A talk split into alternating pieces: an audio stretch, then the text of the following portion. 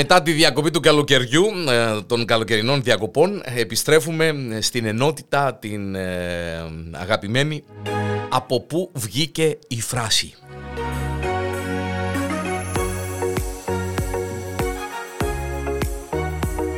Είμαι ο Γιάννης ο Διανέλος και σήμερα θα μάθουμε, γιατί ε, με αφορά άμεσα θα έλεγα, την, από πού βγήκε η περιβόητη φράση 45 Γιάννηδες ενός κοκόρου γνώση.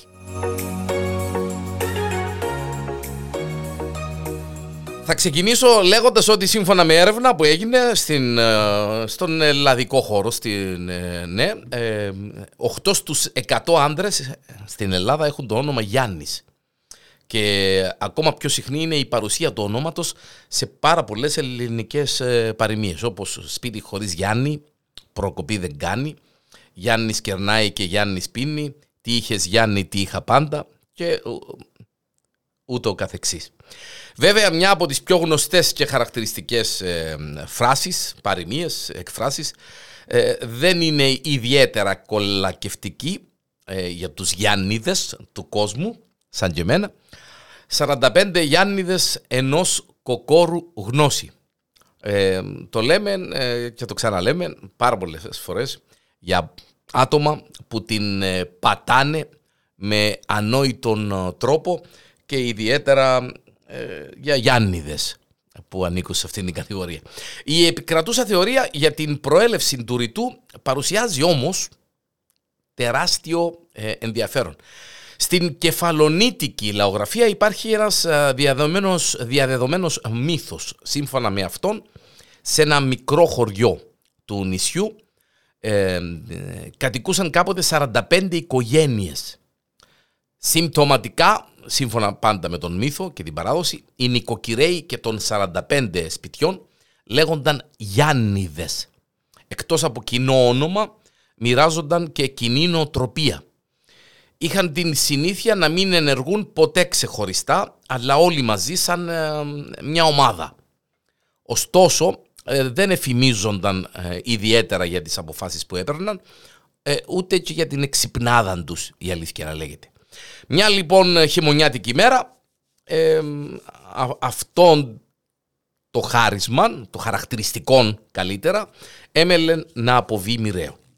Μία πάρα πολύ δυνατή καταιγίδα είχε σαν αποτέλεσμα να ξεχυλήσει το ποτάμι του χωριού και να καταστρέψει τις περιουσίες τους. Τότε όλοι οι Γιάννηδες, συνονόματοι άντρες του χωριού και οι 45 συγκεκριμένα, συναντήθηκαν για να βρουν μια λύση. Για πρώτη φορά δεν μπορούσαν να συμφωνήσουν μεταξύ τους. Σύμφωνα πάντα με τον μύθο, έτσι. Ντροπή σας να μαλώνετε για σήμαντα πράγματα. Εγώ θα σας υποδείξω τον τρόπο να εκδικηθείτε το ποτάμι, αρκεί να μου υποσχεθείτε ότι θα με υπακούσετε. Ακούστηκε μια φωνή.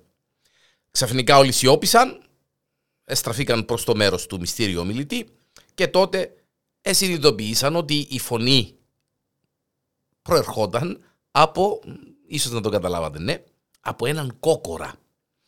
Το κορδωμένον ε, πασίγνωστον ε, για το κόρδωμαν του ε, πτηνό, ο πετινός, ο κόκορας, φαινόταν ταλαιπωρημένο από την πλημμύρα.